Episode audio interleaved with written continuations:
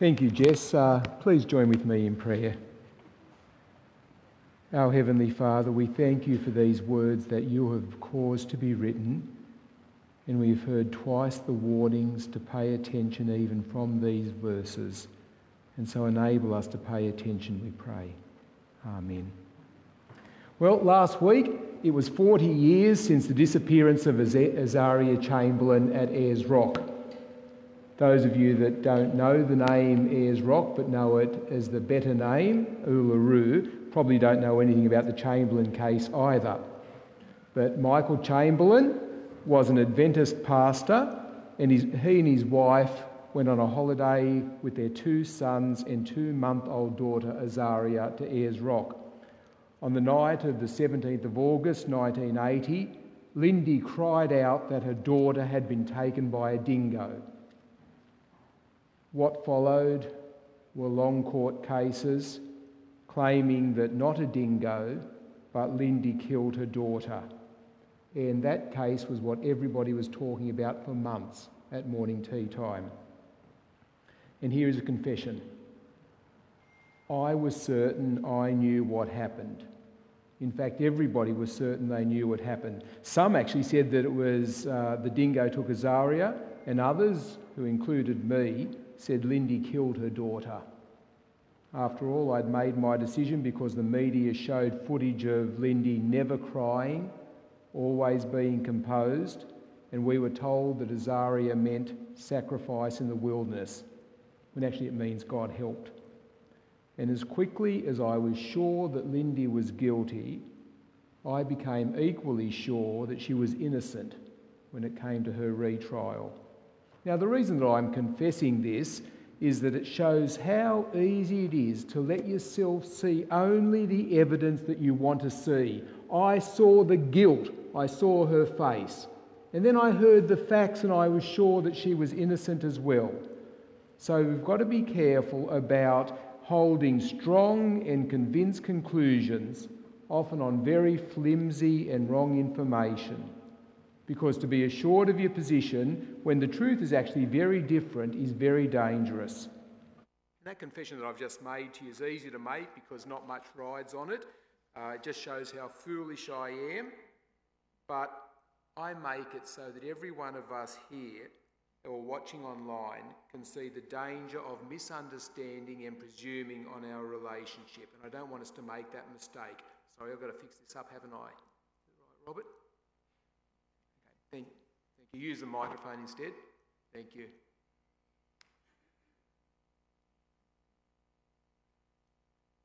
Sorry about that, everyone.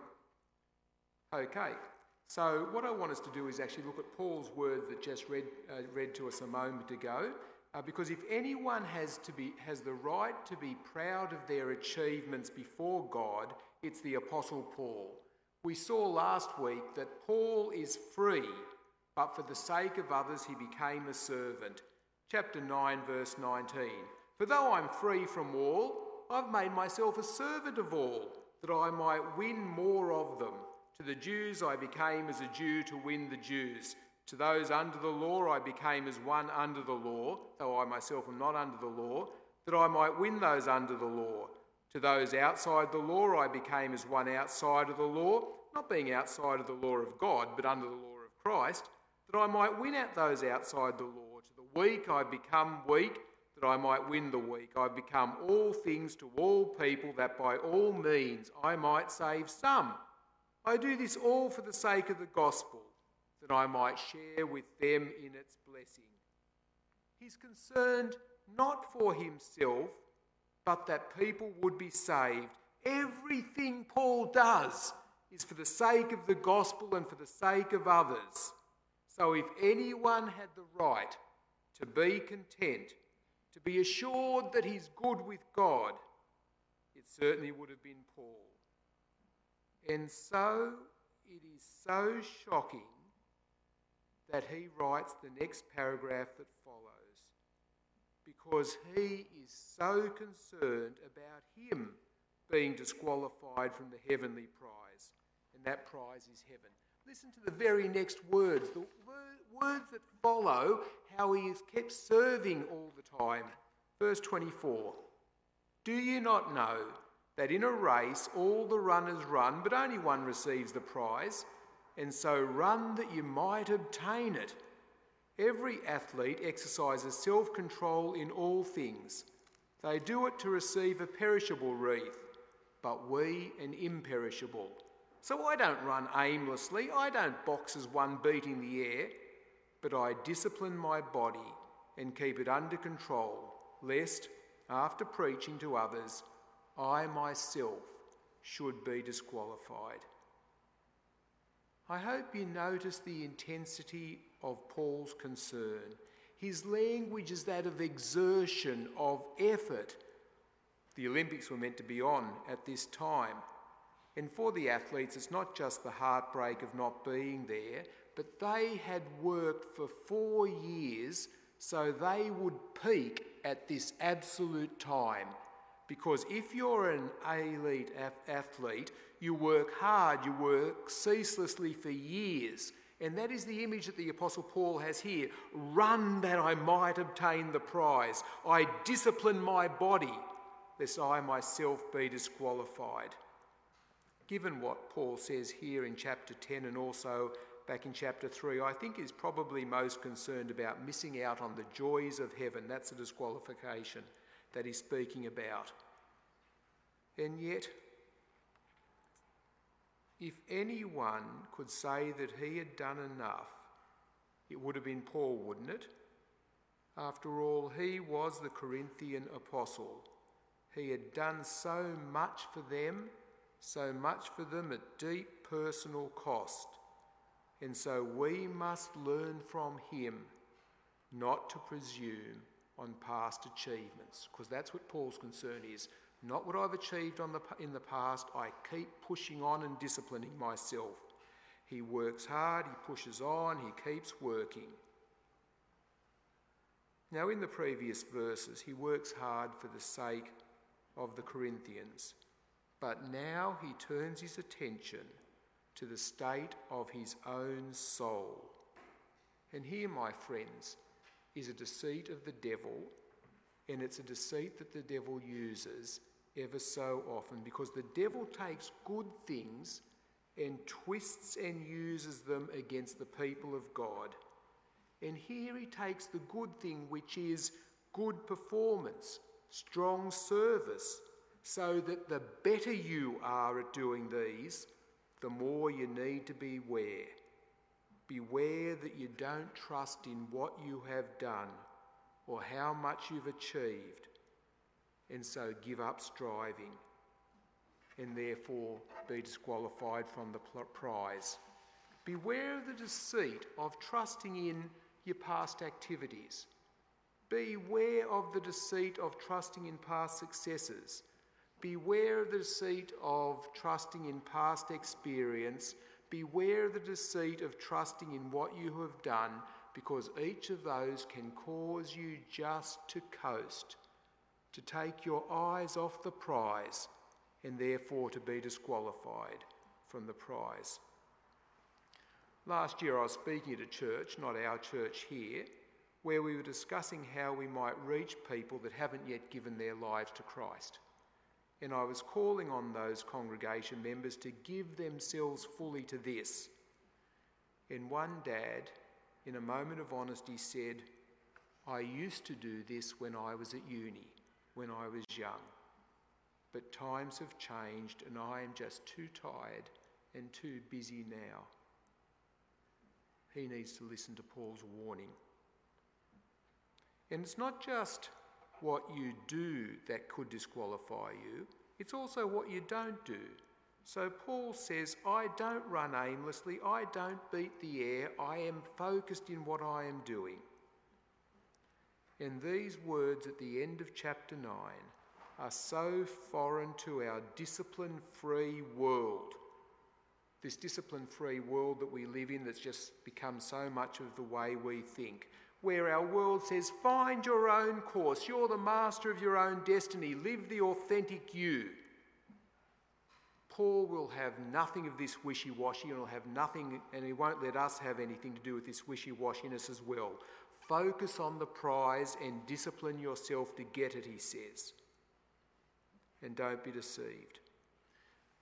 Sometimes thoughts come into my head, as I'm sure they come into your head, and you need to challenge them. When you think in your superiority, I am not like, I have done more than they have. I do not do what they do. I perform better than. I am okay. All of these thoughts and so many others like them can deceive you. And like me with Lindy Chamberlain, I look only at part of the story, only the bits I want, and so get it wrong. Be careful if you think you are standing, if you think you are doing well, because it is so easy to take your eyes off the prize. Now, I can imagine that some of you here today are saying that I am overstating the danger, or you might think that Paul is excessively worried by it. Don't be deceived. Listen to what Paul now says in chapter 10. In chapter 10, just these two paragraphs we're looking at this morning, there are two clusters of events from Israel's history, and each is followed by a warning to learn from that history. A call not to waste learning from the terrible pain of what happened to that nation Israel. So in verses 1 to 6, there's a warning about feeling good, feeling safe that we're close to God, and in that feeling, not paying attention but just coasting along, and it will disqualify you from the prize. And then in verses 7 to 11, there's a warning about how you can engage in things that can disqualify you from the prize. So let's have a look at it. Firstly, uh, the experiences of all of the nations that have ever existed in the world, the people of Israel must have experienced the greatest closeness that you could possibly have to God. Verse 1 I don't want you to be unaware, brothers, that our fathers were all under a cloud, all passed through the sea, all were baptized into Moses in the cloud in the sea all ate the same spiritual food, all drank the same spiritual drink, for they drank from the spiritual rock that followed them, and that rock was Christ. You see, in just a few words, we have this history lesson that covers Israel from the way, remember Eleanor's talk a moment ago, from the way they triumphantly left the slavery in Egypt with all of the gold of that wealthy nation. And as they look behind them, they saw Egypt's Pharaoh, Pharaoh who was considered a god, drowning in the waters as he pursued the nation. And that nation journeyed towards the promised land. It took them 40 years to get there, but they were never alone in those 40 years. They crossed the same sea that consumed Pharaoh in its waters, but they crossed on dry land because God was with them. They were led by the very presence of God in a cloud by day and a fiery pillar by night. God was their general, leading them every step that they took. They were united to Moses, figuratively in baptism. Moses, that humble man of God who God met with, who saw God, they were united with him and they were fed in the wilderness by the very bread that came down from heaven, by the kind provision of God. And when they complained that there was no water, God gave them water by having it spring from a rock. And not just water, water that was the very presence of Christ. These 40 years that they've experienced, they've experienced the very great closeness of God, the way God had cared for them so often. You couldn't be closer to, you couldn't be more provided for, you couldn't be more protected by God than those that had gone through these experiences. And so you would think that they would be saying to each other, What a fantastic future awaits us as we go into the promised land. You would assume that seeing day after day, week after week, that kind hand of God, they would strengthen in their resolve not to serve other gods, but to serve the living and true God. And you would infer that having been cared for so much by a loving God, that this nation would want nothing else. And so then the sad and unexpected words of verse 5 Nevertheless, most of them, with most of them, God wasn't pleased. for they were overthrown in the wilderness. And you think, what has happened here? How can this be explained? We are not told in detail what happened, but probably more importantly than being told what happened, Paul tells us why he happens, why it happens. And why it happens is there in verse 6. These things took place as examples for us that we might not desire evil as they did. Be very careful. It's so easy to point the finger at those foolish Israelites and to not learn from ourselves. It's a bit like saying Lindy's guilty and not see my own prejudices and assumptions. Because what happened to Israel in that wilderness is truly horrifying. We need to suck in the horror of it. Almost everyone in an entire generation die in the wilderness.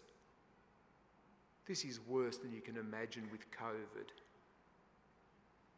But these things happen to them, we are told, in, in kindness to us, so that we would learn. And we must learn not to presume on God. And so there are two things as you get to the end of verse 5 that you can draw from Israel's sad history. Firstly, beware of thinking that receiving the blessings of God in the past is any guarantee that you'll make it to heaven. It's important I say that because it's so natural and it's so often right that human beings accept things to continue, expect things to continue as they always have. COVID, I know, has challenged that. But so often, because things have gone well for us in the past, because it hasn't been too painful, because we have had the blessings of God given to us, we think, I will always have them, which can lead us to complacency. Learn from that, from Israel's difficult circumstance. But secondly, Notice that the experiences that they went through, this nation went through, were communal. The nation passed through the sea. The nation had the presence of God. The nation was fed and watered by God. The nation was baptized into Moses. The nation rejected God. We all, we all, they all, keeps running through these four verses. The community led each other to do wrong. It seems that so few ever stood up to warn the nation and to show the right way forward. Instead, everybody felt happy because everyone was heading in the same way. In the same way was disqualification from entering the promised land. And even though it is individuals who are disqualified, there is a communal judgment, and it's every individual's responsibility to the community to help it to act properly. So there's the first lesson. We'll go a bit faster now. If the first lesson was not to presume and therefore miss out on receiving the prize, the second lesson is pushes it a bit further because complacency about God, taking your eyes off the prize, can so easily lead to wrong attitudes to God Attitudes that will cause you to look elsewhere for gratification that will disqualify you from the prize. I'm sure we've all experienced it that those people we are closest to, those people that we love the most, we presume on the most, don't we? We take them for granted. The ones who we love the most, who have given us the most, we treat poorly whereas we treat well those that we don't know very well. And that's what happened. That's the danger here. And that's what Israel did. God was with them, God kept blessing them all the time. And instead of turning to God in gratitude, they turned away from God to serve other gods. And so, verses 7 to 10 is a whole list of Old Testament events that are being recalled. And I won't go into much detail apart from sharing with you some of the horror of it, as Paul heaps one failure after another on top of them so that we get the feel of what happened and that it happened so often. And they, it happened when It should never have happened when you least expect it to. So here's the summary that you can see in the four verses. Each of these is an example of not just complacency in the presence of God, but actively and actually turning away from God. So, verse 7 idolatry. Listen in horror to what went on there. The people are there at the base of Mount Sinai where God is unmistakably and powerfully present. He's up the mountain. The mountain is full in, of d- deep gloom. The whole mountain is shaking. The people are hearing the voice of God. And Moses has gone up the mountain. The people push Moses up there to say, You go. We're too scared to be anywhere near God. And so Moses goes up and he's getting the Ten Commandments where God is giving them the rules so that he and they can be close to each other. Here is the very presence of God. Here the people are feeling and seeing God. And what are they doing while that's happening?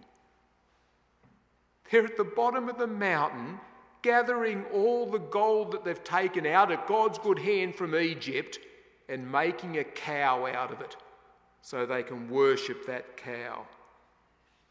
They have turned their back on the visibly present, true, and living God and they make a lifeless, speechless, powerless God. And they make these idols in the presence of the true and living God. And the, that idolatry doesn't lead them to better conduct, but it leads them to immorality. So as they worship the gold, they partied uncontrollably. And then in verse 8, sexual immorality. This case of sexual immorality occurred just after an incident where Balaam was paid to curse the people of Israel.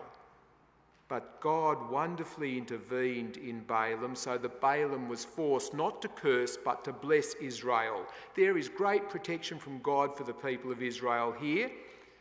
And how did Israel respond to this kindness of God? They took women from Moab and in their partnering with these women, they took on their foreign gods. And they even proudly paraded to each other what they were doing. And in verses 8 and 9, we see grumbling. Grumbling after God had fed and watered and protected them in the wilderness. And the consequence of all this stupidity is that they are brought under the judgment of God. So learn from them. Verse 11. These things happened to them as an example, but were written down for our instruction, on whom the end of the ages has come. Learn that you can have the blessings of God all around you. We have the blessings of God in our midst, in our nation, in our church, but we can lead each other astray. Do you see again the community nature of sin? The people are led astray, even though they have the kind actions of God everywhere. Beware of seeking what everyone around you seeks and turning away from God. And Paul will say that what has happened to Israel, you Corinthians need to listen to, because you Corinthians have heard you Corinthians have learnt, you Corinthians have experienced the blessings of sins forgiven. Here, an immoral group of people in the city of Corinth turn to God and everything is forgiven them. And yet, these Corinthians did not treat each other properly. Later on next week, we'll hear of the way that their fellowship meals were abused. And us? Here at Wild Street, watching online, we can hear from our preachers each week of God giving us not just better than we deserve, but more than we could possibly imagine. And then what we do is not care about people who don't know Jesus and give in to our human desires. Before we move on to my conclusion, I just need to pause to make a very, very significant point. The nation of Israel and the people of Corinth shared a common fault. their arrogance. They thought that they were safe and so could do what they liked without considering what effect that would have. They did what they felt like without considering or being concerned for other people. If you do that, listen well because you need to hear from this story. But there are others of us here who have tender consciences, who strive to conform your lives to honour God. And of course, as you strive to do that, you can never meet God's standards because that will only ever finally occur in heaven. Not only do you not meet God's standards, you don't even live to what you want, live up to what you want for yourself. And as I read these verses, you are feeling the full blast of the judgment of God. I want to relieve you of that. The idolatry that is here spoken of is not that momentary or even occasional lapse into seeking things other than the true and living God. The idolatry that's spoken of here is a settled position of turning from God to seek things that aren't God. And I have to admit, I think we all do that. I certainly do from time to time. And so, what do you do when you do that, when you realise it? You turn back to God, say sorry, and know that your sins are forgiven. So, as devastating as the outcome for so many people in Israel was, the stakes for us are even greater than it was for them. For unlike Israel, it's upon us and the Corinthians at the end of the ages has come. Listen again to verse 11. These things happened to them as an example, but were written down for our instruction, on whom the end of the ages has come. The end of the ages has come on us because we lived after the most significant event that has ever occurred in human history. That, of course, is the death and resurrection of Jesus. There is nothing more that is needed before the heavens are ripped open and the Lord Jesus in his glory will descend to judge the living and the dead. Some will be brought to everlasting judgment and others to everlasting life. You see, the most important thing in the world is not whether we're going to get an increase in coronavirus again, but the eternal destiny of your souls. And that is just around the corner for every one of us, for the end of the ages has come. And so pay attention. Therefore, let anyone who thinks that he stands take heed lest he fall.